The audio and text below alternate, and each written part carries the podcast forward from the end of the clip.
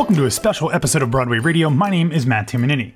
Now, full disclosure, this bit of audio that you are about to hear was originally recorded with Jennifer McHugh for Fridays Today on Broadway, but because of that late breaking Wicked film casting news, I decided to cut this out and save it for its own special episode to run today. In this episode, Jen and I, or mainly me, uh, talks about all of the different shows that I will be seeing during my two weeks in New York, starting on November 7th, su- Sunday, depending on which feed you're hearing this in. Could be today, could be tomorrow. One addition to my schedule since we recorded this on Thursday night, I did get some tickets to go see the Marisha Wallace concert uh, at Green Room 42 on Sunday night. Um, earlier this week, Grace had an interview with Marisha at the end of one of our episodes of Today on Broadway, and I actually spoke with her a little over a year ago um, in a special episode, maybe even a Tell Me More um, as well. So we are big, big fans of Marisha here at Broadway Radio. So, if you want to hear about everything that I'm going to be seeing, listen to this. If you want to follow along with everything that I'm doing throughout my time in New York City, follow me on Twitter and Instagram at BWWMatt. I will also be popping into the feed to give updates on things that I've seen. I'm not exactly sure how I'm going to be doing that yet, but I will be. I will also be still doing um, some special episodes and today on Broadway, of course, throughout my trip as well.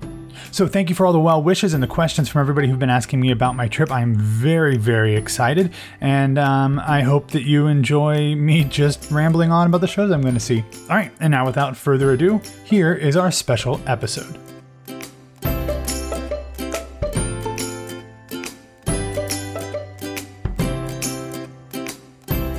Jen, I toyed with the idea of like doing this as like a little standalone uh, Patreon episode or whatever, but I decided since you were here, um, we would I would kind of run through all of the shows that I'm going to be seeing in New York. Um, most of these things are stuff that we've talked about here, at least the shows, maybe not all of the concerts, but um, here on Broadway Radio at one point. So I'm going to run through them, and of course, I will be keeping people updated on stuff that I see both on my social media and here on Broadway Radio.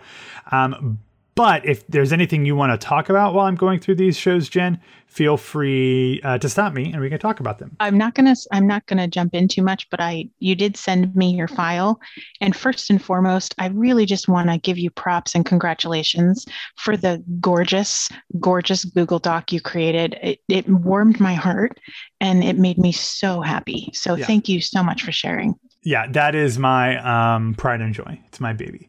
So, uh, okay, so when I get into town on Sunday, I'm actually going to be going to three shows on Sunday because I can't, you know, take time to get unpacked and stuff.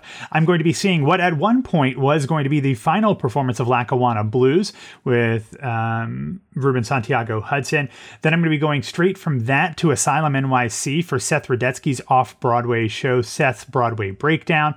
And then from there, I'm going to be going to the Helen Hayes Theater to see Uzo Aduba and Ron Cephas Jones and Lynn Nottage's Clyde's on Monday night, um, you know, Monday night shows are tough to see, uh, are tough to find because there's not a whole lot playing usually. So I decided to go see something that I've already seen.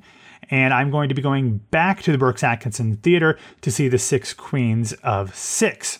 Then on, I guess that's Tuesday night, I am starting my night at Studio 54 and seeing the roundabout theater company revival of Caroline or Change. I am ready to be devastated by that one. And then um, right after that, I'm going uh, outside and then next door downstairs in the same building to see Antonio Cipriano's show at 54 Below. Then on Wednesday, I work during the, I'm going to be working during the day, so there's no matinee. Um, but then I'm going to be going on Wednesday night to see the folks at the Booth Theater to see Freestyle Love Supreme. Um, and then after that, I'm going back to 54 Below to see um, a group of great performers sing the songs of Howard Ashman. Then on Thursday, I'm finally going to be heading over to the Lyceum Theater to see Dana H. And then following that, back to the basement as I see uh, a concert of new songs by composer um, Gaby Alter, who wrote the show um, Band Geeks that I love and adore, that I saw at Troy University in Alabama many years ago, and Lost in the Brass is one of my favorite songs. And then on Friday night, I'm heading to the Classic Stage Company with Grace um, to see Assassins. Um, Ashley saw it on the first preview night and raved about it, so we are all very, very excited to see that. Then on Saturday, I'm starting my four show day at least, maybe five, depending on how I feel. Uh, at Theater Row to see the new Winnie the Pooh musical at 10 a.m. Then I'm going to Ain't Too Proud at the Imperial.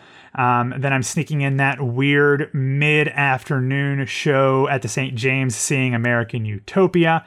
And then, assuming the press reps confirm my request, going over to Theater Lab to see Julia Murney in Baby. I did a special episode with Julia Murney and Liz Fleming, um, who are both in that show. And Liz is the uh, artistic director of the company. So I'm seeing that.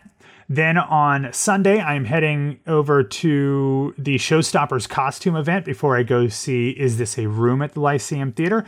Then I'm going to be going to the Soho Playhouse to see Tammany Hall, which I also did a special interview episode on. Uh, and then that night, I am going to see um, a commercial jingle for um, Regina Comet. I'm going to see that with Ashley at Rattlestick, and then we are going to 54 Below again to talk to or to see Natalie Walker, who, of course, yada yada yada, also did a special interview episode with.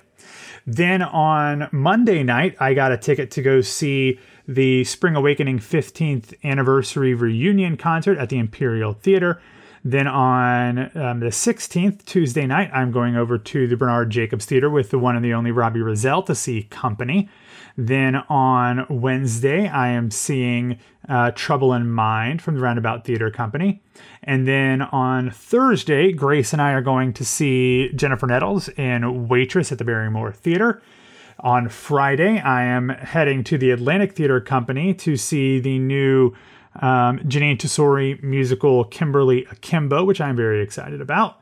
And then my final day, as of now, has three shows. I'm starting it off with a workshop performance at the New 42 Studios um, in the morning to see uh, a show called Americano. And then I'm going to see a Sherlock Carol at New World Stages, which will be the subject of a um, a special interview episode with Thom Sesma coming up next week.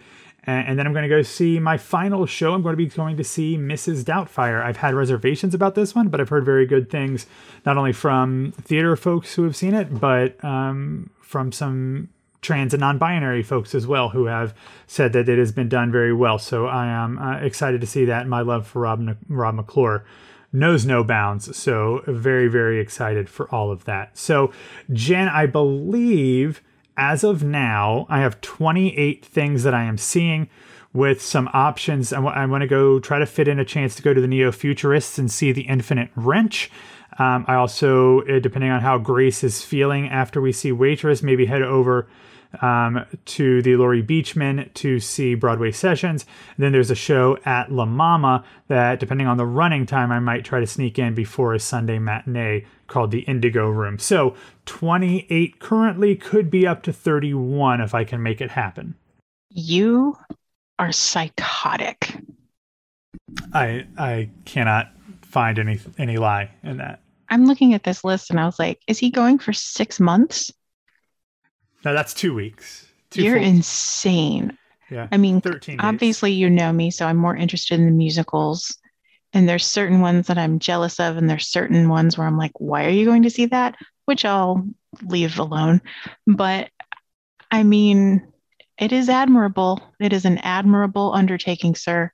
And you have the correct job. That's yeah. all I can say yeah, I've got. I love it, and and you know, and you understand, Jen, because you don't live in New York. I mean, when you, especially for me, who I, this is was my full time job for a long time, was working um, in in and around a lot of these shows. Um, like when it's so much part of your life and you aren't actually there to see it, I want to cram in as much as I humanly can while I'm there. Um, obviously, I'm not working full time in theater anymore, but I am doing this every day and thinking about it and talking about it. Um, so uh, when I, we figured out with work that I was going to be there for two weeks, I was like, well, might as well. Um, so yeah, gonna see a lot, and I know which one you're you're you're asking why I'm doing it, right? It's Spring Awakening, right? Uh, no, I'm very jealous of that one. Oh, okay. Which one? Tell me which one you're Winnie the Pooh? Mrs. Doubtfire. Oh, because I love Rob McClure. I've interviewed Rob McClure twice on here. I think he's one of the funniest people and one of the most kind people I've ever interviewed. And people are saying this is probably going to win him a Tony. So like I want to see um that performance and like I said I've spoken with a couple uh trans and non-binary friends who have seen it and they think it's done pretty well and actually um, recommend going to see it. So I felt more comfortable with seeing that than maybe some other shows that had similar themes of the man in a dress. So That also won people a Tony. that also won people Tony, yes. Um, but um, I felt a little bit more encouraged because I that was the last thing I booked. Um, it, it was that there wasn't really anything else that I was dying to see.